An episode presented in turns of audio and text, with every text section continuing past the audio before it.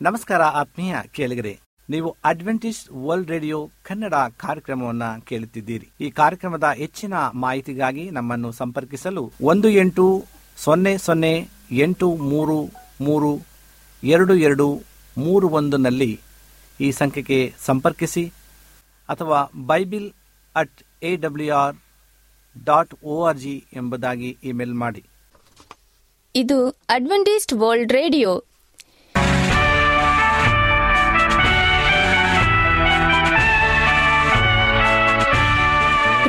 ಬಾನುಲಿ ಕೇಳುಗರೆ, ಈ ಕಾರ್ಯಕ್ರಮಕ್ಕೆ ನಿಮ್ಮನ್ನು ಸ್ವಾಗತಿಸುತ್ತೇನೆ.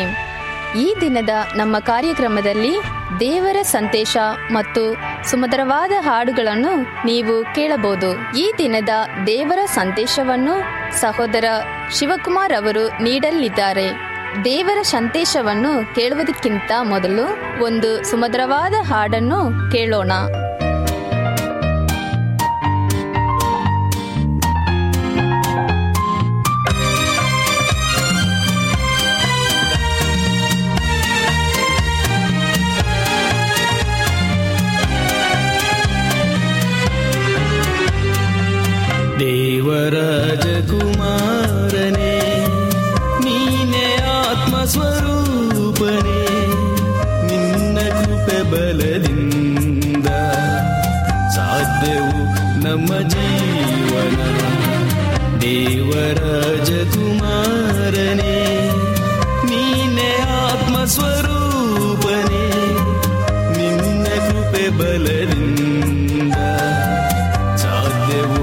ನಮ್ಮ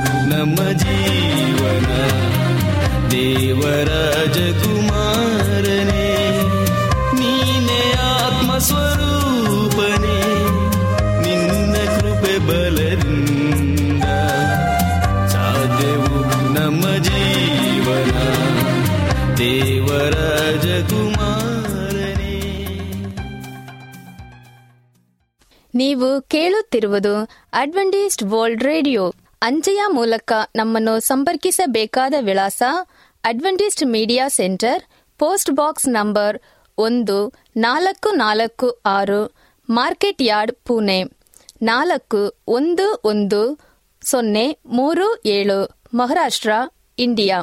ನಿಮ್ಮಲ್ಲಿ ಯಾವುದಾದರೂ ಪ್ರಾರ್ಥನಾ ಮನವಿಗಳು ಸಂದೇಹಗಳು ಮತ್ತು ಹೆಚ್ಚಾಗಿ ಸತ್ಯವೇದದ ಪಾಠಗಳನ್ನು ಕಲಿಯಬೇಕೆಂದು ಬಯಸಿದಲ್ಲಿ ಒಂಬತ್ತು ಒಂಬತ್ತು ಸೊನ್ನೆ ಒಂದು ಆರು ಆರು ಮೂರು ಏಳು ಒಂದು ಒಂದು ಈ ನಂಬರಿಗೆ ನೀವು ಕರೆ ಮಾಡಬಹುದು ಅಥವಾ ವಾಟ್ಸಪ್ ಮೂಲಕ ನಮ್ಮನ್ನು ಸಂಪರ್ಕಿಸಬಹುದು. ಈ ದಿನದ ದೇವರ ಸಂದೇಶವನ್ನು ಸಹೋದರ ಶಿವಕುಮಾರ್ ಅವರು ನೀಡಲಿದ್ದಾರೆ. ಓ ಮೂರ್ಖನೆ ಸತ್ಯವೇದದಲ್ಲಿ ದೇವರು ಯಾರನ್ನು ನೀನು ಬುದ್ಧಿಹೀನ, ಮೂರ್ಖನು ಎಂಬುದಾಗಿ ಕರೆದಿದ್ದಾರೆ ಗೊತ್ತೇ? ಲೂಕನು ಬರೆದ ಸುವಾರ್ತೆ ಹನ್ನೆರಡನೇ ಅಧ್ಯಾಯ ಹದಿನಾರರಿಂದ ಇಪ್ಪತ್ತರ ತನಕ ನಾವು ಓದುವುದಾದರೆ, ಇದರಲ್ಲಿ ಒಬ್ಬ ಶ್ರೀಮಂತನನ್ನ ಕುರಿತು ದೇವರು, ಓ ಮೂರ್ಖ ಅಥವಾ ಬುದ್ಧಿಹೀನೇ ಎಂಬುದಾಗಿ ಕರೆದಿದ್ದಾರೆ. ಯಾಕೆ ದೇವರು ಈ ಮನುಷ್ಯನನ್ನ ಬುದ್ಧಿಹೀನನೆ, ಓ ಮೂರ್ಖನೆ ಎಂಬುದಾಗಿ ಕರೆದಿದ್ದಾರೆ ಗೊತ್ತೇ? ಯಾಕೆಂದರೆ ಅವನು ಅನೇಕ ಶ್ರೀಮಂತನಾಗಿದ್ದು ಬಹು ವರ್ಷಗಳ ಕಾಲ ನಾನು ಬಾಳಬೇಕೆಂಬುದಾಗಿ ಅವನು ನೆನೆಸಿದ್ದನು. ಇಂದು ಸಹ ನಮ್ಮನ್ನು ದೇವರು ನೋಡಿ, ಓ ಬುದ್ಧಿನ ಮನುಷ್ಯನೇ ಎಂಬುದಾಗಿ ಕರೆಯುವವರಾಗಿದ್ದಾರೆ. ಆ ರೀತಿಯಾಗಿ ನಾವು ಜೀವಿಸುತ್ತಿದ್ದೇವಾ ಅಥವಾ ಒಳ್ಳೆಯ ಹಾಳೆ ಎಂಬುವ ರೀತಿಯಲ್ಲಿ ನಾವು ಜೀವಿಸುತ್ತಿದ್ದೇವಾ? ಇದನ್ನು ನೋಡುವುದಕ್ಕೂ ಮೊದಲು ನಾವು ತಲೆಗಳನ್ನು ಬಾಗಿ ಪ್ರಾರ್ಥನೆ ಮಾಡಿಕೊಳ್ಳೋಣ, ಪ್ರಾರ್ಥನೆ ಮಾಡೋಣ. ನಮ್ಮನ್ನು ಬಹಳವಾಗಿ ಪ್ರೀತಿ ಮಾಡುವಂಥ ಪರಲೋಕದ ತಂದೆಯಾದ ದೇವರೇ, ಸ್ವಾಮಿ, ಈ ಒಂದು ಸಮಯಕ್ಕೋಸ್ಕರ ನಿನಗೆ ಕೋಟ್ಯಾನು ಕೋಟಿ ಸ್ತೋತ್ರ ಸಲ್ಲಿಸ್ತೇವೆ ನಿನ್ನ ಮಕ್ಕಳಾಗಿ ಸ್ವಾಮಿ, ನಿನ್ನ ವಾಕ್ಯವನ್ನು ನಾವು ಧ್ಯಾನಿಸಲು ಹೋಗುವಾಗ ಪರಲೋಕದ ದೇವರು, ನೀ ನಮ್ಮ ಸಂಗಡ ಆತ್ಮನ ಮುಖಾಂತರವಾಗಿ ಮಾತನಾಡು. ಕೇಳುಗರ ಹೃದಯದಲ್ಲಿ ಸ್ವಾಮಿ, ನೀನು ಮಾತನಾಡು. ಪರಿಶುದ್ಧಾತ್ಮನ ಅವರಲ್ಲಿ ಕ್ರಿಯೆಗಳನ್ನು ಮಾಡಿ ನಾವು ಈ ಕೊನೆಯ ಕಾಲದಲ್ಲಿ ಹೇಗೆ ಜೀವಿಸಬೇಕು ಎಂಬುದನ್ನು ಅವರು ಅರಿತುಕೊಳ್ಳುವಾಗೆ ನೀನು ಅವರನ್ನು ಮುನ್ನಡೆಸು, ಆಶೀರ್ವದಿಸು ಎಂಬುದಾಗಿ ಯೇಸು ಸ್ವಾಮಿ ಹೆಸರಿನಲ್ಲಿ ಪ್ರಾರ್ಥಿಸಿ ಬೇಡಿ ಹೊಂದಿದ್ದೇವೆ ನಮ್ಮ ತಂದೆಯೇ. ಆಮೆ ಲೂಕನು ಬರೆದ ಸುವಾರ್ತೆ ಹನ್ನೆರಡನೇ ಅಧ್ಯಾಯ ಹದಿನಾರನೇ ವಚನದಲ್ಲಿ ಒಬ್ಬ ಐಶ್ವರ್ಯವಂತರಿದ್ದನು. ಅವನಿಗೆ ಬಹಳ ಜಮೀನಿತ್ತು. ಒಮ್ಮೆ ಅವನ ಜಮೀನಿನಲ್ಲಿ ಸಮೃದ್ಧಿಯಾದ ಬೆಳೆ ಆಯಿತೆಂಬುದಾಗಿ ಸತ್ಯವೇದ ತಿಳಿಸುತ್ತದೆ. ಈ ವಾಕ್ಯವನ್ನು ನಾವು ಗಮನಿಸುವುದಾದರೆ, ಇಲ್ಲಿ ಒಬ್ಬ ಶ್ರೀಮಂತರಿದ್ದನು. ಅವನ ಹೆಸರು ಸತ್ಯವೇದದಲ್ಲಿ ಕೊಡಲ್ಪಟ್ಟಿಲ್ಲ. ಆದರೆ ದೇವರು ಹೇಳುವವರಾಗಿದ್ದಾರೆ. ಇವನು ಒಬ್ಬ ಅಗರ್ಭ ಶ್ರೀಮಂತನಾಗಿದ್ದನು. ಅವನಿಗೆ ಅನೇಕ ಜಮೀನಿತ್ತು ಎಂಬುದಾಗಿ ಸತ್ಯವೇದ ತಿಳಿಸುತ್ತದೆ. ಅನೇಕ ಜಮೀನಿದ್ದು ಅವನಲ್ಲಿ ಸಮೃದ್ಧಿಯಾದಂಥ ಬೆಳೆ ಬೆಳೆಯಿತು. ಆ ಜಮೀನಿನಲ್ಲಿ ಸಮೃದ್ಧಿಯಾದಂಥ ಬೆಳೆ ಬೆಳೆಯಿತು. ಸಮೃದ್ಧಿಯಾದಂಥ ಬೆಳೆ ಬೆಳೆಯಲು ಕಾರಣವೇನು? ಒಂದು ಭೂಮಿಯಲ್ಲಿ ಸಮೃದ್ಧಿಯಾದಂಥ ಬೆಳೆಯನ್ನು ಬೆಳೆಯಬೇಕಾದರೆ ಅನೇಕ ಕೆಲಸಗಳನ್ನು ಮಾಡಬೇಕು. ಆ ಭೂಮಿಯನ್ನು ಮೊಟ್ಟ ಮೊದಲನೇ ಬಾರಿ ಅಗೆಯಬೇಕು. ಅದನ್ನು ಉಳುಮೆ ಮಾಡಬೇಕು. ಅದನ್ನು ಹದ ಮಾಡಬೇಕು ಭೂಮಿಯನ್ನು. ಭೂಮಿಯನ್ನು ಹದ ಮಾಡಿ ನಂತರ ಅದಕ್ಕೆ ಬೇಕಾದಂಥ ಎಲ್ಲ ಪೋಷಕಾಂಶಗಳನ್ನು ಕೊಡಬೇಕು. ಅದಕ್ಕೆ ಉತ್ತಮವಾದಂಥ ಬೀಜವನ್ನು ಹಾಕಬೇಕು. ಬೀಜವನ್ನು ಹಾಕಿ ಅದಕ್ಕೆ ತಕ್ಕಂತೆ ಗೊಬ್ಬರಗಳನ್ನು ಹಾಕಬೇಕು. ತಕ್ಕ ಕಾಲದಲ್ಲಿ ಮಳೆ ಬರುವ ಹಾಗೆ ನೋಡಿಕೊಳ್ಳಬೇಕು. ಅದಕ್ಕೆ ನೀರನ್ನು ಹಾಯಿಸಬೇಕು. ಈ ರೀತಿಯಾಗಿ ಅವನು ಉತ್ತಮ ರೀತಿಯಲ್ಲಿ ತನ್ನ ಜಮೀನನ್ನು ನೋಡಿಕೊಂಡಿದ್ದನು. ಆ ಜಮೀನನ್ನು ನೋಡಿಕೊಂಡ ಕಾರಣದಿಂದಲೇ ಅವನಲ್ಲಿ ಉತ್ತಮವಾದಂಥ ಬೆಳೆ ಬೆಳೆಯಿತು. ಆ ಉತ್ತಮವಾದಂಥ ಬೆಳೆ ಬೆಳೆದ ಕಾರಣದಿಂದಲೇ ಸತ್ಯವೇದ ತಿಳಿಸುತ್ತದೆ, ಅವನು ಸಮೃದ್ಧಿಯಾದಂಥ ಬೆಳೆಯಲ್ಲಿ ಕೂಡಿದ್ದನು ಎಂಬುದಾಗಿ ತಿಳಿಸ್ತಕ್ಕಂಥದ್ದಾಗಿದೆ. ಯಥೇಚ್ಛವಾದಂಥ ಬೆಳೆಯನ್ನು ಅವನು ಬೆಳೆದಿದ್ದನು ಎಂಬುದಾಗಿ ದೇವರ ವಾಕ್ಯ ತಿಳಿಸ್ತಕ್ಕಂಥದ್ದಾಗಿದೆ. ಈ ಐಶ್ವರ್ಯವಂತನ ಜಮೀನಿನಲ್ಲಿ ಯಥೇಚ್ಛವಾದಂಥ ಬೆಳೆ ಬೆಳೆಯಿತು. ಆದರೆ ಆ ವರ್ಷದಲ್ಲಿ ಸಮೃದ್ಧಿಯಾದಂಥ ಬೆಳೆ ಬೆಳೆದ ಕಾರಣವನ್ನು ನೋಡಿ ಅವನ ಮನಸ್ಸಿನಲ್ಲಿ ಅವನು ಏನು ಹೇಳಿಕೊಳ್ತಕ್ಕಂಥವನಾಗಿದ್ದಾನೆ ಎಂದರೆ ದೇವರ ವಾಕ್ಯ ತಿಳಿಸುತ್ತದೆ ಲೂಕನು ಬರೆದ ಪುಸ್ತಕ ಹದಿನಾರನೇ ಅಧ್ಯಾಯ ಹದಿನೇಳರಿಂದ ಇಪ್ಪತ್ತರ ತನಕ ನಾವು ಓದುವುದಾದರೆ, ಆಗ ಐಶ್ವರ್ಯವಂತನು, ನಾನೇನು ಮಾಡಲಿ? ನನ್ನ ಬೆಳೆಯನ್ನೆಲ್ಲ ತುಂಬಲು ನನಗೆ ಸ್ಥಳವಿಲ್ಲವಲ್ಲ ಎಂದುಕೊಂಡನು. ಬಳಿಕ ಅವನು, ನಾನೇನು ಮಾಡಬೇಕೆಂಬುದು ನನಗೆ ತಿಳಿದಿದೆ. ನನ್ನ ಕಣಜಗಳನ್ನು ಕೆಡವಿ, ದೊಡ್ಡ ಕಣಜಗಳನ್ನು ಕಟ್ಟುವೆನು. ಆ ನನ್ನ ಹೊಸ ಕಣಜಗಳಲ್ಲಿ ಗೋಧಿಯನ್ನು, ಒಳ್ಳೆಯ ಪದಾರ್ಥಗಳನ್ನು ತುಂಬಿಡುವೆನು. ಆ ಬಳಿಕ ನಾನು ನನಗೆ ಅನೇಕ ವರ್ಷಗಳವರೆಗೆ ಬೇಕಾದಷ್ಟು ಸರಕುಗಳನ್ನು ಕೂಡಿಸಿಟ್ಟಿದ್ದೇನೆ. ವಿಶ್ರಮಿಸಿಕೋ, ತಿನ್ನು, ಕುಡಿ, ಸಂತೋಷಪಡು ಎಂದು ಹೇಳುವೆನು ಎಂಬುದಾಗಿ ಆಲೋಚಿಸಿಕೊಂಡನು. ಇಲ್ಲಿ ಐಶ್ವರ್ಯವಂತನು ಹೇಳುವವನಾಗಿದ್ದಾನೆ. ಅನೇಕ ವರ್ಷಗಳವರೆಗೆ ಬೇಕಾದಷ್ಟು ಧಾನ್ಯಗಳಿವೆ ಎಂದು ಹೇಳುವವನಾಗಿದ್ದಾನೆ. ಇಂತಹ ಒಂದು ಸಮಯದಲ್ಲಿಯೇ ಅವನು ಯಾವಾಗ ತನ್ನನ್ನು ತಾನು ಹೆಚ್ಚಿಸಿಕೊಂಡು ನನಗೆ ಅನೇಕ ವರ್ಷಗಳವರೆಗೆ ಬೆಳೆದು, ತಿಂದು, ಕುಡಿದು, ಸಂತೋಷದಿಂದ ಜೀವಿಸಬೇಕು ಅನ್ನುವಂತಹ ಅಂಬಲ ಬರ್ತಕ್ಕಂಥದ್ದಾಗಿದೆ, ಅಹಂಕಾರ ಬರ್ತಕ್ಕಂಥದ್ದಾಗಿದೆ. ಆ ಸಮಯದಲ್ಲಿ ದೇವರು ಅವನನ್ನು ನೋಡಿ ಹೇಳುವಂತವರಾಗಿದ್ದಾರೆ. ಲೂಕನ್ ಬರೆದ ಪುಸ್ತಕ ಹದಿನಾರನೇ ಅಧ್ಯಾಯ ಇಪ್ಪತ್ತನೇ ವಚನವನ್ನು ನಾವು ನೋಡುವುದಾದರೆ, ನೀನು ಬುದ್ಧಿಹೀನ, ಈ ರಾತ್ರಿ ನೀನು ಸಾಯುವೆ. ಈಗ ಹೇಳು, ನೀನು ಕುಡಿಸಿಟ್ಟ ಪದಾರ್ಥಗಳ ಗತಿ ಏನಾಗುವುದು?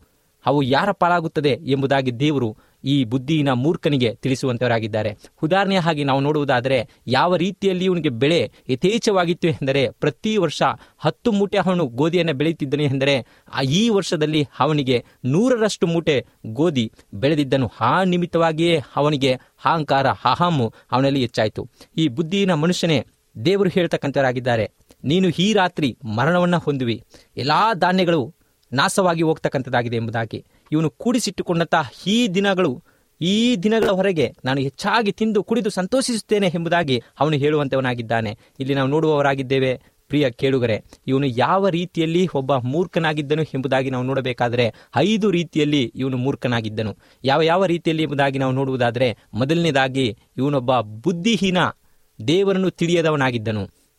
ದೇವರನ್ನು ತಿಳಿಯದ ಒಬ್ಬ ಮೂರ್ಖನಾಗಿ ಈ ಲೋಕದಲ್ಲಿ ಅವನು ಜೀವಿಸುತ್ತಿದ್ದನು. ಅವನ ಜೀವನದಲ್ಲಿ ದೇವರೇ ಇಲ್ಲ ಎಂದು ತಿಳಿದುಕೊಂಡಿದ್ದನು. ಆದ್ದರಿಂದ ದೇವರು ಅವನಿಗೆ ಹೇಳುವವರಾಗಿದ್ದಾರೆ. ಹೋ ಬುದ್ಧಿಹೀನನೇ ಎಂಬುದಾಗಿ ಕರೆಯುವವರಾಗಿದ್ದಾರೆ.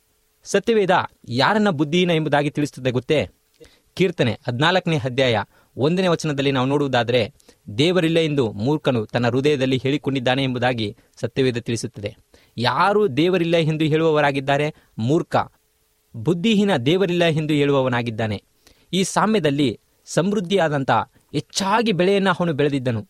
ಅತಿ ಹೆಚ್ಚಾದ ಬೆಳೆಯನ್ನು ದೇವರು ಅವನಿಗೆ ಕೊಟ್ಟಿದ್ದರು. ಆದರೆ ಅವನು ಹೇಳುವವನಾಗಿದ್ದಾನೆ, ತನ್ನ ಅಹಮ್ಮಿನಿಂದ, ತನ್ನಲ್ಲಿರ್ತಕ್ಕಂಥ ಅಹಂಕಾರದಿಂದ ದೇವರು ನನಗೆ ಕೊಟ್ಟಿಲ್ಲ. ನಾನು ನನ್ನ ಹೊಲದಲ್ಲಿ ಉತ್ತಮವಾದಂತಹ ಬೀಜವನ್ನು ಬಿತ್ತಿ ಉತ್ತಮವಾದಂಥ ಗೊಬ್ಬರವನ್ನು ಹಾಕಿ, ನೀರನ್ನು ಹಾಕಿ, ನಾನು ಹಾಕಿದ ನಿಮಿತ್ತವಾಗಿಯೇ ಉತ್ತಮ ಬೆಳೆ ಬೆಳೆಯಿತು ಎಂಬುದಾಗಿ ತನ್ನನ್ನು ತಾನು ಅವನು ಹೆಚ್ಚಿಸಿಕೊಳ್ಳುವವನಾಗಿದ್ದಾನೆ. ಸಮೃದ್ಧಿಯಾದಂಥ ಬೆಳೆ ದೇವರು ಕೊಟ್ಟರು ಎಂಬುದನ್ನು ಅವನು ಮರೆತು ಬಿಡ್ತಕ್ಕಂಥವನಾಗಿದ್ದಾನೆ. ದೇವರನ್ನ ಮರೆತು ಒಬ್ಬ ಮೂರ್ಖನಾಗಿ ಅವನು ಹೇಳುವವನಾಗಿದ್ದಾನೆ. ನನ್ನ ಹೊಲದಲ್ಲಿ ಈ ವರ್ಷದಲ್ಲಿ ಯಥೇಚ್ಛವಾದಂಥ ಬೆಳೆ ಬೆಳೆಯಿತು ಎಂಬುದಾಗಿ ಅವನು ಹೇಳ್ತಕ್ಕಂಥವನಾಗಿದ್ದಾನೆ. ಆದರೆ ದೇವರ ವಾಕ್ಯ ತಿಳಿಸ್ತಕ್ಕಂಥದ್ದಾಗಿದೆ. ಸಕಲ ಒಳ್ಳೆಯ ಕಾರ್ಯಗಳಿಗೂ ಮೂಲ ಒಡೆಯನು ದೇವನೇ ಎಂಬುದಾಗಿ ಸಮಸ್ತವೂ ಕೂಡ ದೇವನೇ ಮಾಲೀಕನು ಎಂಬುದನ್ನು ಅವನು ಮರೆತು ಬಿಟ್ಟು ನಾನು ಎಲ್ಲದಕ್ಕೂ ಮಾಲೀಕನಾಗಿದ್ದಾನೆ ಎಂಬುದಾಗಿ ತನ್ನನ್ನು ತಾನು ಹೆಚ್ಚಿಸಿಕೊಳ್ತಕ್ಕಂಥದ್ದನ್ನು ಇಲ್ಲಿ ನಾವು ನೋಡುವವರಾಗಿದ್ದೇವೆ. ಈ ಲೋಕದಲ್ಲಿ ಇರುವ ಸಮಸ್ತವೂ ದೇವರೇ ಎಂಬುದನ್ನು ಅವನು ಮರೆತು ಬಿಟ್ಟನು ಸತ್ಯವೇದ ಕೀರ್ತನೆಯ ಇಪ್ಪತ್ತ ನಾಲ್ಕನೇ ಅಧ್ಯಾಯ ಒಂದನೇ ವಚನದಲ್ಲಿ ಭೂಮಿಯು, ಅದರಲ್ಲಿರ್ತಕ್ಕಂಥ ಸಮಸ್ತವು, ಭೂಲೋಕವು, ಅದರಲ್ಲಿರ್ತಕ್ಕಂಥ ನಿವಾಸಿಗಳು ಕರ್ತನವುಗಳೇ ಎಂಬುದಾಗಿ ತಿಳಿಸ್ತಕ್ಕಂಥದ್ದಾಗಿದೆ. ಈ ವಾಕ್ಯ ಬಹಳ ಸುಂದರವಾಗಿ ಪ್ರಿಯ ಕೇಳುಗರೇ ಹೇಳ್ತಕ್ಕಂಥದ್ದಾಗಿದೆ. ಭೂಮಿ, ಅದರಲ್ಲಿರ್ತಕ್ಕಂಥ ಸಮಸ್ತವು, ಭೂಲೋಕವು, ಅದರಲ್ಲಿರ್ತಕ್ಕಂಥ ಎಲ್ಲ ವಾಸಿಗಳು ಕರ್ತನವುದೇ ಎಂಬುದಾಗಿ ಹೇಳ್ತಕ್ಕಂಥದ್ದಾಗಿದೆ. ಹಾಗಾಗಿ ಕೇವಲ ಈ ಲೋಕದಲ್ಲಿ ನಾವು ಉಸ್ತುವಾರಿಗಳು. ಆದರೆ ದೇವರೇ ಎಲ್ಲದಕ್ಕೂ ಒಡೆಯ, ದೇವರೇ ಎಲ್ಲದಕ್ಕೂ ಮಾಲೀಕ. ನಾವು ಕೇವಲ ಮನೆವಾರ್ತೆಯವರು, ಕೇವಲ ಉಸ್ತುಗಾರಿಗಳಾಗಿದ್ದೇವೆ ಎಂಬುದನ್ನು ನಾವು ಅನೇಕ ಸಂದರ್ಭದಲ್ಲಿ ಮರೆತು ಬಿಡ್ತಕ್ಕಂಥವರಾಗಿದ್ದೇವೆ ಅದನ್ನೇ ಈ ಐಶ್ವರ್ಯವಂತನು, ಮೂರ್ಖತನದಿಂದ ದೇವರೇ ಎಲ್ಲದಕ್ಕೂ ಒಡೆಯನು ಎಂಬುದನ್ನು ಅವನು ಮರೆತು ಬಿಟ್ಟಿದ್ದನು ಆ ನಿಮಿತ್ತವಾಗಿಯೇ ದೇವರು ಇವನನ್ನು ಮೂರ್ಖನೇ ಎಂಬುದಾಗಿ ಕರೆಯುವಂಥವರಾಗಿದ್ದಾರೆ. ಅದಕ್ಕೆ ಇಲ್ಲಿ ನಾವು ಅವನಿಗೆ ಮೂರ್ಖತನ ಉಳ್ಳಂತಹ ದೇವರನ್ನ ಹರಿಯದಂತಹ ಒಬ್ಬ ಮೂರ್ಖನಾಗಿದ್ದನೆಂಬುದಾಗಿ ನಾವು ಹೇಳುವವರಾಗಿದ್ದೇವೆ. ನಾವು ಸಹ ಅನೇಕ ಸಂದರ್ಭಗಳಲ್ಲಿ ಈ ಐಶ್ವರ್ಯನ ರೀತಿಯಲ್ಲಿ ಮೂರ್ಖತನವನ್ನು ವರ್ತಿಸುವವರಾಗಿದ್ದೇವೆ. ಎಲ್ಲ ರೀತಿಯ ಆಶೀರ್ವಾದಗಳನ್ನು ಹೊಂದಿಕೊಂಡು ನಮ್ಮನ್ನು ನಾವು ಹೆಚ್ಚಿಸಿಕೊಳ್ಳುವವರಾಗಿದ್ದೇವೆ. ಈ ಐಶ್ವರ್ಯನವಂತನ ರೀತಿಯಲ್ಲಿ ಅನೇಕ ಆಶೀರ್ವಾದಗಳನ್ನು ಪಡೆದು ದೇವರೇ ಹೊಡೆಯನು ದೇವರೇ ನನ್ನನ್ನು ಆಶೀರ್ವದಿಸಿದ್ದಾನೆ ಎಂಬುದನ್ನು ನಾವು ಮರೆತು ನಮ್ಮನ್ನು ನಾವು ಹೆಚ್ಚಿಕೊಳ್, ಹೆಚ್ಚಿಸಿಕೊಳ್ತಕ್ಕಂಥವರಾಗಿದ್ದೇವೆ. ಧರ್ಮೋಪದೇಶ ಕಂಡ ಎಂಟನೇ ಅಧ್ಯಾಯ ಏಳರಿಂದ ಎಂಟನೇ ವಚನದವರೆಗೆ ನಾವು ಓದುವುದಾದರೆ, ದೇವರು ಈ ವಾಕ್ಯಗಳಲ್ಲಿ ಬಹಳ ಸುಂದರವಾಗಿ ತಿಳಿಸುವಂತವರಾಗಿದ್ದಾರೆ ಇವೆಲ್ಲ ನೀವೇ ಸಂಪಾದಿಸಿದ್ದು, ನಿಮ್ಮ ಶಕ್ತಿ ಸಾಮರ್ಥ್ಯಗಳಿಂದ ಇವುಗಳನ್ನು ನೀವು ಪಡೆದವು ಎಂದು ನಿಮ್ಮೊಳಗೆ ಅಂದುಕೊಳ್ಳಬೇಡ್ರಿ ಎಂಬುದಾಗಿ ತಿಳಿಸ್ತಕ್ಕಂಥದ್ದಾಗಿದೆ. ಆದರೆ ಈ ಮೂರ್ಖ ಹೇಳುವಂತವನಾಗಿದ್ದಾನೆ. ನಾನೇ ಎಲ್ಲವನ್ನ ನನ್ನ ಸಾಮರ್ಥ್ಯದಿಂದ ಪಡೆದುಕೊಂಡೆ ಎಂಬುದಾಗಿ. ಆದರೆ ದೇವರ ವಾಕ್ಯ ಧರ್ಮೋಪದೇಶ ಕಂಡ ಎಂಟನೇ ಅಧ್ಯಾಯ ಏಳನೇ ವಚನದಲ್ಲಿ ನಾವು ನೋಡುವುದಾದರೆ, ದೇವರು ಬಹಳ ಸ್ಪಷ್ಟವಾಗಿ ತಿಳಿಸ್ತಕ್ಕಂಥವರಾಗಿದ್ದಾರೆ. ನಿಮ್ಮ ಸಾಮರ್ಥ್ಯಗಳಿಂದ, ನಿಮ್ಮ ಶಕ್ತಿಯಿಂದ, ನಿಮ್ಮ ಬಲದಿಂದ ನೀವು ಎಲ್ಲವನ್ನ ಸಂಪಾದಿಸಿಕೊಂಡಿರಿ ಎಂಬುದನ್ನ ಹೇಳಬೇಡ್ರಿ ಎಂಬುದಾಗಿ ಹೇಳುವಂತವರಾಗಿದ್ದಾರೆ. ನಮ್ಮ ದೇವರಾದ ಯಹೋವನನ್ನ ಜ್ಞಾಪಕ ಮಾಡಿಕೊಳ್ಳಿರಿ. ಇವೆಲ್ಲ ಸಂಪಾದಿಸುವುದಕ್ಕೆ ಆತನೇ ನಿಮಗೆ ಶಕ್ತಿ ಕೊಟ್ಟನು ಎಂಬುದನ್ನು ನೆನಪಿಸಿಕೊಳ್ಳಿರಿ ಎಂಬುದಾಗಿ ಆತನು ನಮಗೆ ಹೇಳುವಂತವನಾಗಿದ್ದಾನೆ. ಹೌದು ಪ್ರಿಯ ಕೇಳುಗರೆ, ನಾವು ಮಾಡ್ತಕ್ಕಂಥ ಪ್ರತಿಯೊಂದು ಕೆಲಸಕ್ಕೂ, ನಾವು ಮಾಡ್ತಕ್ಕಂಥ ಪ್ರತಿಯೊಂದು ವಿಚಾರಕ್ಕೂ ಸಹ ಯಾರು ಮೂಲ ಕಾರಣ ಎಂದರೆ ದೇವರೇ ಮೂಲ ಕಾರಣ ಪ್ರತಿಯೊಂದು ಒಳ್ಳೆಯ ಕಾರ್ಯಗಳನ್ನು ಮಾಡಲು ದೇವರಿಗೆ ನಮಗೆ ಬೇಕಾದಂಥ ಶಕ್ತಿಯನ್ನು, ಬಲವನ್ನು, ಸಾಮರ್ಥ್ಯವನ್ನು ಕೊಡುವಂಥವನಾಗಿದ್ದಾನೆ ಆದ್ದರಿಂದ ದೇವರೇ ಎಲ್ಲದಕ್ಕೂ ಒಡೆಯನು. ನಾವು ಕೇವಲ ಉಸ್ತುವಾರಿಗಳು. ಕೇವಲ ನಾವು ಮನೆ ವರ್ತವರಾಗಿದ್ದೇವೆ ಅವುಗಳನ್ನು ನೋಡಿಕೊಳ್ತಕ್ಕಂಥವರಾಗಿದ್ದೇವೆ. ಅವುಗಳನ್ನು ಉತ್ತಮ ರೀತಿಯಲ್ಲಿ ಕಾಲಕಾಲಕ್ಕೆ ಬೇಕಾದಂತಹ ಕೆಲಸಗಳನ್ನು ಮಾಡಿ ಮುನ್ನಡೆಯುವಂಥವರಾಗಿದ್ದೇವೆ. ಆದರೆ ಈ ಮೂರ್ಖನು ಅದನ್ನು ಮರೆತು, ದೇವರನ್ನ ಮರೆತು ನಾನೇ ನನ್ನ ಸ್ವಂತ ಶಕ್ತಿ ಸಾಮರ್ಥ್ಯದಿಂದ ಎಲ್ಲವನ್ನ ಮಾಡಿದ್ದೇನೆ ಎಂಬುದಾಗಿ ಉಗಳಿಕೊಳ್ತಕ್ಕಂಥವನಾಗಿದ್ದಾನೆ. ನಾವು ಸಹ ಈ ಲೋಕದಲ್ಲಿ ಏನೇ ಸಂಪಾದನೆ ಮಾಡಿದರೂ ಅದು ನಮ್ಮ ಸ್ವಂತ ಸಾಮರ್ಥ್ಯದಿಂದ ಅಲ್ಲ ದೇವರೇ ನಮಗೆ ಶಕ್ತಿಯನ್ನು ನೀಡಿದ್ದಾನೆ ಎಂಬುದನ್ನು ಪ್ರತಿನಿತ್ಯ ನಮ್ಮ ಜೀವಿತದಲ್ಲಿ ಜ್ಞಾಪಕ ಮಾಡಿಕೊಳ್ಳಬೇಕಾಗಿದೆ. ಆದರೆ ಈ ಮೂರ್ಖ ಐಶ್ವರ್ಯವಂತನು ಸಮೃದ್ಧಿಯಿಂದ ಬೆಳೆದ ಪದಾರ್ಥಗಳನ್ನು ನೋಡಿ ದೇವರನ್ನ ಮರೆತು ತನ್ನ ಸ್ವಂತದಿಂದ ಇದನ್ನೆಲ್ಲ ಸಂಪಾದಿಸಿದ್ದೇನೆ ಎಂಬುದಾಗಿ ಹೇಳುವವನಾಗಿದ್ದಾನೆ. ದೇವರೇ ಇದನ್ನೆಲ್ಲ ನನಗೆ ನೀಡಿದ್ದಾನೆ. ಪ್ರತಿಯೊಂದಕ್ಕೂ ಒಡೆಯನು ದೇವನೇ ಎಂಬುದನ್ನು ಈತನು ಮರೆತಿರ್ತಕ್ಕಂಥದ್ದನ್ನು ನಾವು ನೋಡುವಂತವರಾಗಿದ್ದೇವೆ. ತನ್ನ ಸಾಮರ್ಥ್ಯದಿಂದ ಈ ಕೆಲಸವನ್ನ ಪಡೆದುಕೊಂಡಿದ್ದೇನೆ. ನನ್ನ ಹೋದು, ನನ್ನ ಆಸ್ತಿ, ನನ್ನ ಸಂಪತ್ತು, ನನ್ನ ಎಲ್ಲವೂ ಸಹ ಈ ಲೋಕದಲ್ಲಿ ಗಳಿಸಿರ್ತಕ್ಕಂಥದ್ದು ನನ್ನ ಸಾಮರ್ಥ್ಯದಿಂದ ಅನೇಕರು ಹೇಳುವವರಾಗಿದ್ದಾರೆ. ಆದರೆ ನಾವು ಓದುವಿಕೆ, ನಮ್ಮ ಪದವಿ, ನಮ್ಮ ಅಂತಸ್ತು, ನಮ್ಮ ಸಂಪತ್ತು, ಇದೆಲ್ಲವೂ ಸಹ ದೇವರೇ ನಮಗೆ ಕೊಟ್ಟಿದ್ದಾನೆ. ಅದನ್ನು ನಾವು ಧರ್ಮೋಪದೇಶ ಕಂಡ ಪುಸ್ತಕದಲ್ಲಿ ಈಗಾಗಲೇ ಓದಿದೆವು ಪ್ರಿಯ ಕೇಳುಗರೆ. ಹಾಗಾಗಿ ನಾವು ಬುದ್ಧಿಯುಳ್ಳ ಮೂರ್ಖನ ರೀತಿಯಲ್ಲಿ ಹೋಗದೆ ನಾವು ಜ್ಞಾನವಂತರಾಗಿ ಇದನ್ನು ಕೊಟ್ಟಿರ್ತಕ್ಕಂಥದ್ದು ದೇವರೇ ಎಂಬುದನ್ನು ಪ್ರತಿನಿತ್ಯ ನಮ್ಮ ಜೀವಿತದಲ್ಲಿ ನಾವು ಹೇಳಬೇಕಾಗಿದೆ. ಯಾಕೆಂದರೆ ದೇವರೇ ಒಡೆಯನಾಗಿದ್ದಾನೆ. ನಾವು ಉಸ್ತುವಾರಿಗಳು. ಈ ಉಗ್ರಾಣವನ್ನು ನೋಡಿಕೊಳ್ತಕ್ಕಂತಹ ಉಸ್ತುವಾರಿಗಳಾಗಿದ್ದೇವೆ. ಅದನ್ನು ನಾವು ಎಂದಿಗೂ ಮರೆಯಬಾರದು. ಕೀರ್ತನೆ ಪುಸ್ತಕದಲ್ಲಿ ದಾವಿದನು ಈ ರೀತಿಯಾಗಿ ಹೇಳುವವನಾಗಿದ್ದಾನೆ. ಕೀರ್ತನೆ ನೂರ ಮೂರನೇ ಅಧ್ಯಾಯ ಒಂದು ಮತ್ತು ಎರಡನೇ ವಚನಗಳನ್ನು ಓದುವುದಾದರೆ ಅಲ್ಲಿ ಬಹಳ ಸ್ಪಷ್ಟವಾಗಿ ದಾವಿದನು ಈ ರೀತಿಯಾಗಿ ಬರೆಯುವಂತನಾಗಿದ್ದಾನೆ ನನ್ನ ಮನವೇ ಯೋಹೋವನನ್ನು ಕೊಂಡಾಡು. ನನ್ನ ಸಂದ್ ಸರ್ವೇಂದ್ರಗಳೇ, ಆತನ ಪವಿತ್ರ ನಾಮವನ್ನು ಕೀರ್ತಿಸಿರಿ. ನನ್ನ ಮನವೇ ಯೋಹೋವನನ್ನು ಕೊಂಡಾಡು. ಆತನು ಮಾಡಿದ ಉಪಕಾರಗಳಲ್ಲಿ ಒಂದನೂ ಮರೆಯಬೇಡ ಎಂಬುದಾಗಿ ತಿಳಿಸುವಂತವನಾಗಿದ್ದಾನೆ. ಆತನು ಮಾಡಿದ ಉಪಕಾರಗಳಲ್ಲಿ ಒಂದನೂ ಮರೆಯಬೇಡ ಎಂದು ಹೇಳುತ್ತವನಾಗಿದ್ದಾನೆ. ಈ ಐಶ್ವರ್ಯವಂತನು ದೇವರನ್ನ ನೆನೆಸದೆ, ನನ್ನ ಮನವೇ ಅನೇಕ ವರ್ಷಗಳ ಒಳಗೆ ತಿಂದು, ಕುಡಿದು ಸಂತೋಷ ಪಡು ಎಂಬುದಾಗಿ ಹೇಳುವವನಾಗಿದ್ದಾನೆ. ಆದರೆ ದೇವರ ವಾಕ್ಯ ಹೇಳ್ತಕ್ಕಂಥದ್ದಾಗಿದೆ ಆತನು ಮಾಡಿದಂಥ ಉಪಕಾರಗಳಲ್ಲಿ ಒಂದನೂ ಮರೆಯಬೇಡ ಎಂಬುದಾಗಿ ಹೇಳುವಾಗ ಈತನು ಹೇಳುವಂಥವನಾಗಿದ್ದಾನೆ. ನನ್ನ ಆತ್ಮವೇ ಅನೇಕ ವರ್ಷಗಳ ಹೊರಗೆ ಸಂತೋಷದಿಂದ ಕುಡಿದು, ತಿಂದು, ಸಂಪು, ಸಂತೋಷದಿಂದ ಜೀವಿಸಿ ಎಂಬುದಾಗಿ ಹೇಳುವಂತವನಾಗಿದ್ದಾನೆ ಆದ್ದರಿಂದ ಈ ಐಶ್ವರ್ಯವಂತವನನ್ನು ದೇವರು ಒಬ್ಬ ಮೂರ್ಖ, ಐಶ್ವರ್ಯವಂತನಾದಂಥ ಮೂರ್ಖ, ದೇವರನ್ನ ತಿಳಿಯದಂಥ ಮೂರ್ಖ ಎಂಬುದಾಗಿ ಕರೆಯುವುದನ್ನು ನಾವು ಇಲ್ಲಿ ನೋಡುವವರಾಗಿದ್ದೇವೆ. ಎರಡನೇದಾಗಿ ಇವನೊಬ್ಬ ಐಶ್ವರ್ಯವಂತನಾದಂಥ ಮೂರ್ಖ. ಯಾಕೆಂದರೆ ಈ ಸಾಮ್ಯವನ್ನು ಆರಂಭಿಸಬೇಕಾದರೆ ದೇವರು ಯಾವ ರೀತಿಯಲ್ಲಿ ಆರಂಭಿಸುವವರಾಗಿದ್ದಾರೆ ಎಂದರೆ ಲೂಕನು ಬರೆದ ಪುಸ್ತಕ ಹನ್ನೆರಡನೇ ಅಧ್ಯಾಯ ಹದಿನಾರನೇ ವಚನದಲ್ಲಿ ಐಶ್ವರ್ಯವಂತನಾದಂತಹ ಮೂರ್ಖನು, ಐಶ್ವರ್ಯವಂತನಾದಂತಹ ಒಬ್ಬ ವ್ಯಕ್ತಿ ಇವನಲ್ಲಿ ಬಹಳ ಜಮೀನಿತಿ ಎಂಬುದಾಗಿ ದೇವರು ಆರಂಭಿಸುವವರಾಗಿದ್ದಾರೆ. ಇವನು ಶ್ರೀಮಂತನಾಗಿದ್ದನು. ಆದರೆ ದೇವರ ಮುಂದೆ ಇವನು ಧೂಳಿಗೆ ಸಮಾನನಾಗಿದ್ದನು. ಇವನು ಯಾವುದರಲ್ಲಿ ಶ್ರೀಮಂತನಾಗಿದ್ದನು ಎಂದರೆ ಆಸ್ತಿ, ಅಂತಸ್ತು, ಅಹಮ್ಮಿನಲ್ಲಿ ಶ್ರೀಮಂತನಾಗಿದ್ದನು. ಆದರೆ ಪ್ರೀತಿಯಲ್ಲಿ ಇವನು ಶ್ರೀಮಂತಿಕೆ ಇರಲಿಲ್ಲ. ಕೃಪೆಯಲ್ಲಿ ಇವನಿಗೆ ಶ್ರೀಮಂತಿಕೆ ಇರಲಿಲ್ಲ. ಕರುಣೆಯಲ್ಲಿ ಇವನಿಗೆ ಶ್ರೀಮಂತಿಕೆ ಇರಲಿಲ್ಲ ಬೇರೆ ಯಾವುದೇ ಒಳ್ಳೆಯ ಕಾರ್ಯಗಳನ್ನು ಇತರರಿಗೆ ಮಾಡುವುದರಲ್ಲಿ ಇವನಲ್ಲಿ ಶ್ರೀಮಂತಿಕೆ ಇರಲಿಲ್ಲ ಇವನಲ್ಲಿ ಸ್ವಾರ್ಥದಿಂದ ಕೂಡಿತು ಇವನು ಐಶ್ವರ್ಯವಂತನಾದಂತಹ ಮೂರ್ಖನಾಗಿದ್ದನ ಹೊರತು ಬೇರೆ ಯಾವ ದೇವರ ದೃಷ್ಟಿಯಲ್ಲಿ ಇವನು ಶ್ರೀಮಂತನಾಗಿರಲಿಲ್ಲ ಎಂಬುದನ್ನು ನಾವು ನೋಡ್ತಕ್ಕಂಥವರಾಗಿದ್ದೇವೆ. ಉದಾಹರಣೆಗೆ ಶ್ರೀಮಂತ ಮತ್ತು ಲಾಜರನ ಸಾಮ್ಯದಲ್ಲಿ ನಾವು ನೋಡುವವರಾಗಿದ್ದೇವೆ. ಶ್ರೀಮಂತ ಬೃಷ್ಟಾನ್ನ ಭೋಜನವನ್ನು ಸವಿಯುತ್ತಿದ್ದನು. ಆದರೆ ಲಾಜರನು ಮೇಜ್ನ ಬಳಿಯಲ್ಲಿ ಕುಳಿತು ಒಬ್ಬ ಬಡವನಾಗಿ ಊಟವಿಲ್ಲದೆ ಬಳಲುತ್ತಿದ್ದನು. ನಾಯಿಗಳು ಬಂದು ಅವನ ಹುಣ್ಣನ್ನ ನೆಕ್ಕುತ್ತಿದ್ದವು. ಆದರೆ ಆ ಶ್ರೀಮಂತನು ರಾಜರನ ಬಗ್ಗೆ ಯಾವುದೇ ರೀತಿಯಲ್ಲಿ ನೆನಪು ಮಾಡಿಕೊಳ್ಳದೆ, ಯಾವುದೇ ರೀತಿಯಲ್ಲಿ ಅವನ ಕಡೆಗೆ ಗಮನ ಹರಿಸದೆ, ಅಲ್ಲಿ ಲಾಜರನು ಆ ಶ್ರೀಮಂತನ ಒಂದು ಮೇಜಿನಿಂದ ಒಂದು ತುಂಡು ರೊಟ್ಟಿ ಬೀಳಲಿಲ್ಲವೇ ಎಂಬುದಾಗಿ ಕಾಯುವಂತವನಾಗಿದ್ದನು. ಆದರೆ ಈ ಶ್ರೀಮಂತನು ಲಾಜರನ ಬಗ್ಗೆ ಯಾವುದೇ ನೆನಪನ್ನ ಮಾಡಿಕೊಳ್ಳಲಿಲ್ಲ. ಅದಕ್ಕೆ ಲೂಕನು ಬರೆದ ಪುಸ್ತಕ ಹದಿನಾರನೇ ಅಧ್ಯಾಯ ಇಪ್ಪತ್ತ ಒಂದನೇ ವಚನದಲ್ಲಿ ಈ ಒಂದು ಶ್ರೀಮಂತ ಮೂರ್ಖನನ್ನು ನೋಡಿ ದೇವರು ಹೇಳುವಂತವರಾಗಿದ್ದಾರೆ. ತನಗೋಸ್ಕರ ಮಾತ್ರ ಸಂಪತ್ತನ್ನು ಕೂಡಿಸಿಕೊಳ್ಳುವವನ ಗತಿ ಇದೇ ಎಂಬುದಾಗಿ ಹೇಳುವವರಾಗಿದ್ದಾರೆ. ಅಲ್ಲಿ ಶ್ರೀಮಂತನು ಲಾಜರಿಗೆ ಕೊಡಬೇಕಾದಂಥದ್ದನ್ನು ಕೊಡದೆ ತನಗೋಸ್ಕರ ಕೂಡಿಸಿಕೊಂಡಿದ್ದನು. ಆದರೆ ಅವನಿಗೆ ಮರಣ ಬಂತು ಎಂಬುದಾಗಿ ನಾವು ನೋಡ್ತಕ್ಕಂಥವರಾಗಿದ್ದೇವೆ. ಇಲ್ಲಿ ಈ ಶ್ರೀಮಂತನು ಸಹ ಸಂಪತ್ತನ್ನು ತನ್ನ ಸ್ವಾರ್ಥಕ್ಕೋಸ್ಕರ ಕೂಡಿಸಿಕೊಂಡಿರ್ತಕ್ಕಂಥದ್ದನ್ನು ನಾವು ನೋಡುವಂತವರಾಗಿದ್ದೇವೆ ದೇವರ ದೃಷ್ಟಿಯಲ್ಲಿ ಇವನು ಶ್ರೀಮಂತನಾಗಿರಲಿಲ್ಲ.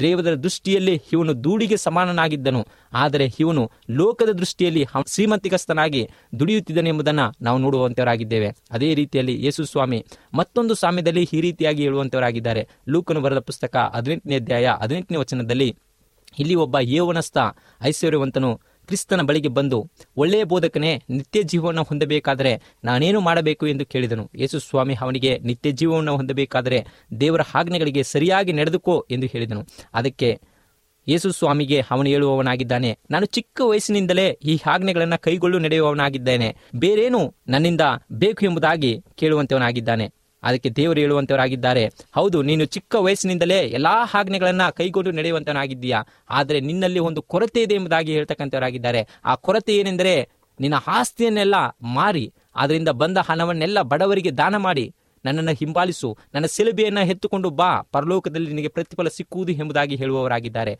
ಇಲ್ಲಿ ನಾವು ನೋಡಬಹುದು, ಪ್ರಿಯ ಕೇಳುಗರೆ, ಇವನು ಶ್ರೀಮಂತನಾಗಿದ್ದನು. ಅವನಿಗೆ ಯಾವುದಾರ ರೀತಿಯಲ್ಲಿ ಕೊರತೆ ಇರಲಿಲ್ಲ. ಆದರೆ ದೇವರು ಹೇಳುವಂತವರಾಗಿದ್ದಾರೆ. ನಿನಗೆ ಒಂದು ಕೊರತೆ ಇದೆ ಎಂಬುದಾಗಿ.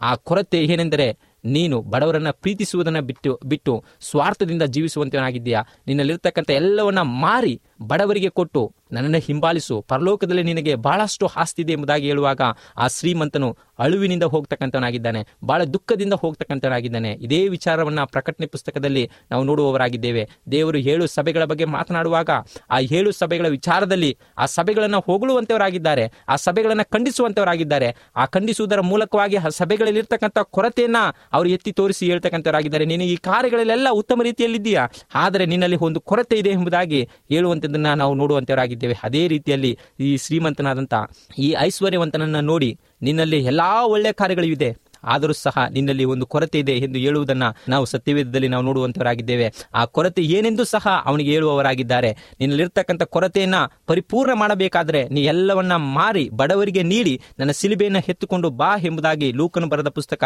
ಹದಿನೆಂಟನೇ ಅಧ್ಯಾಯ ಇಪ್ಪತ್ತೆರಡನೇ ವಚನದಲ್ಲಿ ಯೇಸು ಸ್ವಾಮಿ ಹೇಳುವುದನ್ನ ನಾವು ನೋಡಬಹುದಾಗಿದ್ದಾರೆ.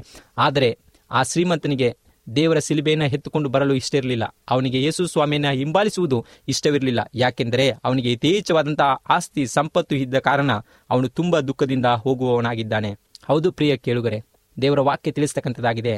ಒಂಟೆಯು ಸೂಜಿ ಕಣ್ಣಿನ ಒಳಗಡೆ ಹೋಗುವುದು ಸುಲಭ, ಆದರೆ ಶ್ರೀಮಂತರು ಪರಲೋಕ ರಾಜ್ಯಕ್ಕೆ ಹೋಗುವುದು ಕಷ್ಟ ಎಂಬುದಾಗಿ ಹೇಳುವಂತವರಾಗಿದ್ದಾರೆ ಈ ಒಬ್ಬ ಶ್ರೀಮಂತ ಯೌವನಸ್ಥನು ಅವನಿಲ್ಲದಂಥ ಯಥೇಚ್ಛವಾದ ಆಸ್ತಿಯ ನಿಮಿತ್ತವಾಗಿ ಅವನು ದುಃಖದಿಂದ ಹೋಗ್ತಕ್ಕಂಥವನಾಗಿದ್ದಾನೆ. ಕ್ರಿಸ್ತನನ್ನು ಹಿಂಬಾಲಿಸಿದೆ.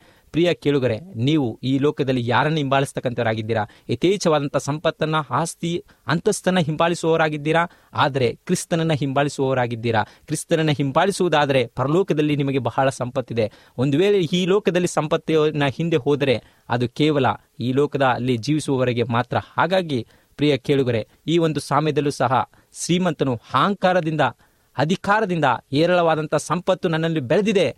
ಕಣಜಗು ತುಂಬಿಕೊಳ್ಳಲು ಸಾಕಷ್ಟು ಸಾಧ್ಯವೇ ಆಗುತ್ತಿಲ್ಲ. ಅಷ್ಟೊಂದು ಇದೆ ಎಂದು ಅವನು ತಿಳಿದುಕೊಂಡು ಅವನಿಗೆ ಬೇರೆಯವರಿಗೆ ಕೊಡಲು ಮನಸ್ಸಿಲ್ಲದೆ ಸ್ವಾರ್ಥದಿಂದ ಕೂಡಿದ ಒಬ್ಬ ಶ್ರೀಮಂತ ಮನುಷ್ಯನು ಇವನಾಗಿದ್ದನು. ಒಬ್ಬ ಶ್ರೀಮಂತ ಮೂರ್ಖ ಇವನಾಗಿದ್ದನು. ತಾನು ಬೆಳೆದ ಸಂಪತ್ತಿನಲ್ಲಿ ಬೆಳೆಯಲ್ಲಿ ತಾನು ಇರುವಷ್ಟು ಕಣಜದಲ್ಲಿ ಅವುಗಳನ್ನು ತುಂಬಿಕೊಂಡು ಉಳಿದ ಸಂಪತ್ತನ್ನ ಅವನು ಬಡವರಿಗೆ ಇಲ್ಲ ದಿಕ್ಕಿಲ್ಲದವರಿಗೆ ನೀಡಬಹುದಾಗಿತ್ತು. ಆದರೆ ಈ ಶ್ರೀಮಂತನಾದಂಥ ಮೂರ್ಖನು ಏನು ಹೇಳುವವನಾಗಿದ್ದಾನೆ ಗೊತ್ತ ಪ್ರಿಯ ಕೇಳುಗರೆ?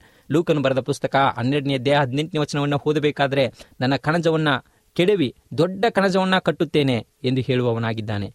ಹೌದು ಪ್ರಿಯ ಕೇಳುಗರೆ ಇವಾಗ ಆಸ್ತಿ ಸಂಪತ್ತು ಯಥೇಚ್ಛವಾಗಿ ಬರುತ್ತದೆ. ಆವಾಗ ದೇವರನ್ನ ಮರೆಯುವವನಾಗಿದ್ದಾನೆ. ನಾವು ಸಹ ನಮ್ಮ ಜೀವಿತದಲ್ಲಿ ಯಾವಾಗ ಆಸ್ತಿ, ಅಂತಸ್ತು ಯಥೇಚ್ಛವಾಗಿ ಬರತಕ್ಕಂಥದ್ದಾಗಿದೆ, ಆಗ ದೇವರನ್ನ ಮರೆಯತಕ್ಕಂಥರಾಗಿದ್ದೇವೆ ಆದುದರಿಂದಲೇ ಇವನನ್ನ ದೇವರನ್ನ ಹರಿಯದ ಮೂರ್ಖನು ಎಂಬುದಾಗಿ ನಾವು ನೋಡಿದೆವು. ಆದುದರಿಂದಲೇ ಇವನೊಬ್ಬ ಶ್ರೀಮಂತ ಮೂರ್ಖನು ಎಂಬುದಾಗಿ ಕರೆಯುವವರಾಗಿದ್ದಾರೆ. ಅಷ್ಟು ಮಾತ್ರವಲ್ಲ, ಇವನು ಜೀವಿತದಲ್ಲಿ ಉತ್ತಮ ಶ್ರೀಮಂತಿಕೆಯಿಂದ ಕೂಡಿದರೂ ಸಹ ಅವನು ಬಡವರಿಗೆ ಯಾವುದೇ ರೀತಿಯಲ್ಲಿ ನೀಡಲಿಲ್ಲ. ಆದರೆ ಇದಕ್ಕೆ ವಿರುದ್ಧವಾಗಿ ನಾವು ಮತ್ತೊಂದು ಸಂಬಂಧವನ್ನು ನೋಡಬಹುದಾಗಿದೆ. ದೇವರ ವಾಕ್ಯದಲ್ಲಿ ಜಕ್ಕಾಯನ ಒಂದು ವಿಚಾರವನ್ನು ನಾವು ನೋಡುವವರಾಗಿದ್ದೇವೆ. ಈ ಜಕ್ಕಾರೆಯ ಒಬ್ಬ ಹಗರ್ಭ ಶ್ರೀಮಂತನಾಗಿದ್ದನು. ಅವನೊಬ್ಬ ಸುಂಕದವನಾಗಿದ್ದನು. ಅನೇಕರ ಬಳಿಯಲ್ಲಿ ಒಂದಕ್ಕೆ ಎರಡರಷ್ಟು ಸುಂಕವನ್ನು ವಸೂಲಿ ಮಾಡುವವನಾಗಿದ್ದನು. ಆದರೆ ಅವನಿಗೆ ಒಂದೇ ಒಂದು ಆಸೆ ಇತ್ತು. ಆ ಆಸೆ ಏನೆಂದರೆ ನಾನು ಯೇಸುವನ್ನು ನೋಡಬೇಕು ಎನ್ನುವಂಥ ಆಸೆ ಇತ್ತು. ಆದರೆ ಯೇಸುವನ್ನು ನೋಡಬೇಕು ಅನ್ನುವಂಥ ಆಸೆ ಅವನಲ್ಲಿತ್ತು. ಆದರೆ ಯೇಸುವನ್ನು ನೋಡಲು ಅವನಿಂದ ಸಾಧ್ಯವಾಗುತ್ತಿರಲಿಲ್ಲ. ಯಾಕೆಂದರೆ ಅವನು ಒಬ್ಬ ಗಿಡ್ಡನಾಗಿದ್ದನು ಅವನೊಬ್ಬ ಕುಳ್ಳನಾಗಿದ್ದನು. ಅನೇಕ ಜನ ಸಮೂಹಗಳ ಮಧ್ಯೆ ಅವನು ಯೇಸುವನ್ನು ನೋಡಲು ಸಾಧ್ಯವಾಗುತ್ತಿರಲಿಲ್ಲ. ಆದರೆ ಯೇಸು ಸ್ವಾಮಿ ಒಂದು ದಿನ ಅವನ ಮನೆಯ ಬಾಗಿಲ ಮುಂಭಾಗದಲ್ಲಿ ಚಲಿಸುವಾಗ ಯೇಸುವನ್ನು ನೋಡೇ ತೀರಬೇಕು ಎನ್ನುವಂಥ ಹಂಬಲದಿಂದ ಒಂದು ಆಲದ ಮರವನ್ನು ಹೇರಿ ಕುಳಿತುಕೊಂಡನು. ಎಂಬುದಾಗಿ ಲೂಕನು ಬರೆದ ಸುವಾರ್ತೆ ಪುಸ್ತಕ ಹತ್ತೊಂಬತ್ತನೇ ಅಧ್ಯಾಯ ಹತ್ತನೇ ವಚನದಲ್ಲಿ ನಾವು ನೋಡುವವರಾಗಿದ್ದಾರೆ. ಆದರೆ ಜಕ್ಕಾಯನು ಮರದಲ್ಲಿ ಹೇರಿ ಕುಳಿತಿದ್ದನ್ನ ಯೇಸು ಸ್ವಾಮಿ ನೋಡುವವರಾಗಿದ್ದಾರೆ. ಯೇಸು ಸ್ವಾಮಿ ಎಲ್ಲವನ್ನ ತಿಳಿದಂತಹ ಯೇಸು ಸ್ವಾಮಿ ಅವನನ್ನು ಕರೆಯುವಂತವರಾಗಿದ್ದಾರೆ. ಜಕ್ಕಾಯನೇ, ತಟ್ಟನೆ ಹಿಡಿದು ಬಾ. ಈ ದಿನ ನಾನು ನಿನ್ನ ಮನೆಯಲ್ಲಿ ಇಳಿದುಕೊಳ್ಳಬೇಕೆಂದಿದ್ದೇನೆ ಎಂದು ಹೇಳುವವನಾಗಿದ್ದಾನೆ. ಈ ವಾಕ್ಯವನ್ನು ಕೇಳಿದಂತಹ ಜಕ್ಕಾಯನಿಗೆ ಸಂತೋಷದಿಂದ ಓಡೋಡಿ ಬಂದು ಯೇಸು ಸ್ವಾಮಿಯನ್ನ ತನ್ನ ಮನೆಗೆ ಸ್ವಾಗತಿಸುವಂತವನಾಗಿದ್ದಾನೆ. ಆ ತಕ್ಷಣವೇ ಅವನು ತನ್ನ ಪಾಪದ ಹರಿವನ್ನು ಹರಿತುಕೊಳ್ತಕ್ಕಂಥವನಾಗಿದ್ದಾನೆ ತಾನು ಮಾಡಿದಂಥ ತಪ್ಪಾದಂಥ ಕಾರ್ಯಗಳು ಏನು? ತಾನು ಮಾಡಿದಂಥ ಮೋಸ ಏನು? ತಾನು ಮಾಡಿದಂಥ ದಂಧೆ ಏನು ಎಂಬುದನ್ನು ಅರ್ಥ ಮಾಡಿಕೊಂಡು ತಕ್ಷಣವೇ, ಸ್ವಾಮಿ, ನಾನು ಪಾಪಿ ಎಂಬುದಾಗಿ ತನ್ನ ಪಾಪಗಳನ್ನು ಹರಕೆ ಇಡ್ತಕ್ಕಂಥವನಾಗಿದ್ದೇನೆ ಪಾಪಗಳನ್ನು ಹರಕೆ ಇಡುವುದರ ಮೂಲಕವಾಗಿ ನಾನು ನನ್ನ ಹಣದಲ್ಲಿ ಅರ್ಧವನ್ನು ಬಡವರಿಗೆ ಕೊಡುವವನಾಗಿದ್ದೇನೆ. ನಾನು ಯಾರಿಗಾದರೂ ಮೋಸ ಮಾಡಿದರೆ ಆ ವ್ಯಕ್ತಿಗೆ ಅದರಲ್ಲಿ ನಾಲ್ಕರಷ್ಟು ಹೆಚ್ಚಾಗಿ ಕೊಡುತ್ತೇನೆ ಎಂದು ತನ್ನನ್ನು ತಾನು ಮನತಿರುಗಿ ಹೇಳುವಂತಹ ಮಾತನ್ನು ನಾವು ಇಲ್ಲಿ ನೋಡುವವರಾಗಿದ್ದೇವೆ. ಇಂದು ಕ್ರೈಸ್ತರೆನಿಸಿಕೊಳ್ಳುವಂತಹ ಅನೇಕರು ಜಕ್ಕೈನ ರೀತಿಯಲ್ಲಿ ಮನತಿರುಗಬೇಕಾಗಿದೆ ಇಂದಿಗೂ ಸಹ ಪ್ರಾಮಾಣಿಕವಾಗಿ ಮಾಡಬೇಕಾದಂಥ ಕಾರ್ಯಗಳನ್ನು ಮಾಡದೆ ಅನೇಕರಿಗೆ ಮೋಸ ಮಾಡುವುದನ್ನು, ಅನೇಕ ರೀತಿಯಲ್ಲಿ ಲಂಚ ತೆಗೆದುಕೊಳ್ಳುವುದನ್ನು, ಅನೇಕರಿಗೆ ಬಡವರಿಗೆ ಸುಲಿಗೆ ಮಾಡುವುದನ್ನು ನಾವು ಈ ಸಮಾಜದಲ್ಲಿ ನೋಡುವವರಾಗಿದ್ದೇವೆ. ಆದರೆ ಅಂಥವರು ಕ್ರೈಸ್ತರೆಂದು ಕರೆಸಿಕೊಳ್ಳುವವರು ವಾರದಿಂದ ವಾರಕ್ಕೆ ಸರಿಯಾಗಿ ದೇವರ ಆಲಯಕ್ಕೆ ಬಂದು ಪ್ರಾರ್ಥನೆ ಸಲ್ಲಿಸುವವರಾಗಿದ್ದಾರೆ. ದೇವರ ಮುಂದೆ ಕಾಣಿಕೆಯನ್ನು ಇಡುವಂತವರಾಗಿದ್ದಾರೆ ದೇವರು ಅವರ ಪ್ರಾರ್ಥನೆ ಕೇಳುವುದಿಲ್ಲ. ಪ್ರಿಯ ಕೇಳುಗರೆ, ದೇವರು ಅವರ ಕಾಣಿಕೆಯನ್ನು ಮೆಚ್ಚುವುದಿಲ್ಲ.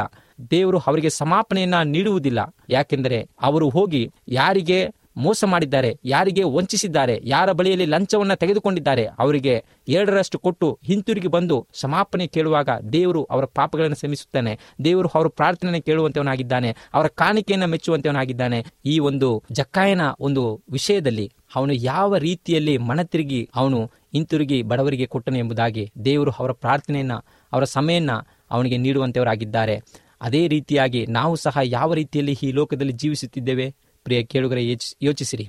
ಜಕ್ಕಾಯನು ಒಬ್ಬ ಶ್ರೀಮಂತನಾಗಿದ್ದನು. ಆದರೆ ಅವನು ಯೇಸುವನ್ನು ಕಂಡಾಗ ಯೇಸು ಸ್ವಾಮಿಯನ್ನು ತನ್ನ ಮನೆಗೆ ಹಂಬಲಿಸುವಂತೆವನಾಗಿದ್ದಾನೆ. ಯೇಸು ಸ್ವಾಮಿಯನ್ನು ಸ್ವಾಗತಿಸುವಂತವನಾಗಿದ್ದಾನೆ. ತನ್ನ ಪಾಪಕ್ಕೋಸ್ಕರ ಪಶ್ಚಾತ್ತಾಪ ಪಡುವವನಾಗಿದ್ದಾನೆ. ತಾನು ಮಾಡಿದ ತಪ್ಪಿಗೆ ನಾಲ್ಕರಷ್ಟು ಹಿಂತಿರುಗಿ ನೀಡುವವನಾಗಿದ್ದಾನೆ. ಬಡವರನ್ನ ಗೌರವಿಸುವಂತವನಾಗಿದ್ದಾನೆ. ಬಡವರಿಗೆ ನೀಡುವಂತೆವನಾಗಿದ್ದಾನೆ. ಆವಾಗ ಯೇಸು ಸ್ವಾಮಿ ಹೇಳುವಂತವರಾಗಿದ್ದಾರೆ. ಲೂಕನು ಬರೆದ ಪುಸ್ತಕ ಹತ್ತೊಂಬತ್ತನೇ ಅಧ್ಯಾಯ ಒಂಬತ್ತನೇ ವಚನದಲ್ಲಿ ನಾವು ನೋಡುವುದಾದರೆ, ಈ ಮನುಷ್ಯನು ಒಳ್ಳೆಯವನೇ ಸರಿ, ಅವನು ನಿಜವಾಗಿಯೂ ಅಬ್ರಾಹ್ಮನ ಸಂತತಿಯವನೇ ಎಂದು ಹೇಳುವವರಾಗಿದ್ದಾರೆ. ಆದರೆ ಇಲ್ಲಿ ಈ ಶ್ರೀಮಂತನು ತನಗೆ ಬಂದ ಸಂಪತ್ತನ್ನು ತನ್ನ ಕಣಜಲ್ಲಿ ಇಟ್ಟುಕೊಂಡು ಉಳಿದದನ್ನು ಬಡವರಿಗೆ ನೀಡುವ ಬದಲು ನಾನು ಇರುವ ಕಜ ಕಣಜವನ್ನು ತೆಗೆದುಹಾಕಿ ದೊಡ್ಡ ಕಣಜವನ್ನು ಕಟ್ಟುತ್ತೇನೆ ಎನ್ನುವುದು ಇವನ ಮೂರ್ಖತನದ ಕಾರ್ಯವಾಗಿತ್ತು.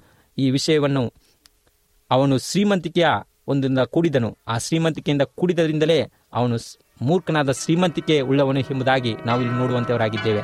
ಹೌದು ಪ್ರಿಯ ಕೇಳುಗರೆ, ಇವನೊಬ್ಬ ದೇವರನ್ನು ಹರಿಯದ ಮೂರ್ಖನಾಗಿದ್ದನು. ದೇವರು ಅವನಿಗೆ ಎಲ್ಲವನ್ನ ನೀಡಿದನು, ಆದರೆ ದೇವರನ್ನು ಅರಿತುಕೊಳ್ಳಿಲ್ಲ. ಇವನೊಬ್ಬ ಶ್ರೀಮಂತ ಮೂರ್ಖನಾದನು. ಯಾಕೆಂದರೆ ತನಗೆ ಬೇಕು ಎಲ್ಲವೂ ಎಂಬುದಾಗಿ ತನ್ನ ಶ್ರೀಮಂತಿಕೆಯನ್ನು ತೋರಿಸಿದನು. ಆದರೆ ಇವನು ದೇವರನ್ನು ಹರಿತುಕೊಳ್ಳಲಿಲ್ಲ ಹೌದು ಪ್ರಿಯ ಕೇಳುಗರೆ, ಇದರ ಮುಂದುವರಿದ ಭಾಗವಾಗಿ ನಾವು ಮುಂದಿನ ಸಂಚಿಕೆಯಲ್ಲಿ ನೋಡೋಣ. ನಾವು ಯಾವ ರೀತಿಯಲ್ಲಿ ಮೂರ್ಖರಾಗಿದ್ದೇವೆ ಎಂಬುದಾಗಿ ನಾವು ಪ್ರಾರ್ಥನೆ ಮಾಡಿಕೊಳ್ಳೋಣ, ಪ್ರಾರ್ಥನೆ ಮಾಡೋಣ. ಪರಲೋಕದಲ್ಲಿರ್ತಕ್ಕಂಥ ತಂದೆಯೇ, ಸ್ವಾಮಿ, ನೀನೇ ನಮಗೆ ಎಲ್ಲವನ್ನ ಕೊಟ್ಟಿದ್ದೀಯ ಎಂಬುದನ್ನು ನಾವು ಅರ್ಥಕೊಂಡಿದ್ದೇವೆ ನಮ್ಮನ್ನು ನಾವು ಈ ಮೂರ್ಖನ ರೀತಿಯಲ್ಲಿ ಹೆಚ್ಚಿಸಿಕೊಳ್ಳಲು ಏನೂ ಇಲ್ಲ. ನೀನು ನಮಗೆ ಕೊಟ್ಟಿರ್ತಕ್ಕಂಥದ್ರಲ್ಲಿ ನಾವು ಸಂತೋಷವಾಗಿ ಈ ಲೋಕದಲ್ಲಿ ಜೀವಿಸಲು ನಮಗೆ ಸಹಾಯ ಮಾಡು. ನಮ್ಮನ್ನು ಮುನ್ನಡೆಸು, ಆಶೀರ್ವದಿಸು ಎಂಬುದಾಗಿ ಯೇಸು ಸ್ವಾಮಿ ಹೆಸರಿನಲ್ಲಿ ಪ್ರಾರ್ಥಿಸಿ ಬೇಡಿ ಹೊಂದಿದ್ದೇವೆ ನಮ್ಮ ತಂದೆ ಆಮೇಲೆ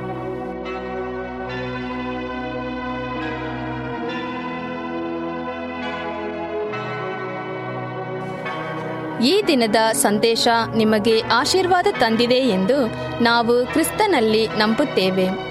ಇನ್ನೂ ಹೆಚ್ಚಾಗಿ ದೇವರ ವಾಕ್ಯವನ್ನು ತಿಳಿದುಕೊಳ್ಳಲು ಬಯಸಿದಲ್ಲಿ ಒಂದು, ಎಂಟು, ಸೊನ್ನೆ ಸೊನ್ನೆ, ಎಂಟು, ಮೂರು ಮೂರು, ಎರಡು ಎರಡು, ಮೂರು, ಒಂದಕ್ಕೆ ಸಂಪರ್ಕಿಸಬಹುದು ಅಥವಾ Bible at A W R dot O R ಜಿಗೆ ಇಮೇಲ್ ಮಾಡಬಹುದು.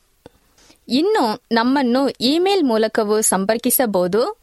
ನಮ್ಮ ಇಮೇಲ್ ವಿಳಾಸ Kannada R S AMC at S U D Adventist dot O R G K A N N A D A R S A M C at S U D A D V E N T I S T dot O R G ಅಥವಾ ಒಂಬತ್ತು ಒಂಬತ್ತು ಸೊನ್ನೆ ಒಂದು ಆರು ಆರು ಮೂರು ಏಳು ಒಂದು ಒಂದು ಈ ನಂಬರಿಗೆ ಕರೆ ಮಾಡಬಹುದು. ಅಥವಾ ವಾಟ್ಸಪ್ ಮಾಡಬಹುದು. ಮತ್ತು ನಾನು ನಿಮ್ಮ ಸಹೋದರಿ ಮರಗದಂ, ಈ ಕಾರ್ಯಕ್ರಮವನ್ನು ಮುಗಿಸುತ್ತಿದ್ದೇವೆ ದೇವರು ನಿಮ್ಮನ್ನು ಆಶೀರ್ವದಿಸಲಿ. ಮತ್ತೆ ಭೇಟಿಯಾಗೋಣ. ಧನ್ಯವಾದಗಳು.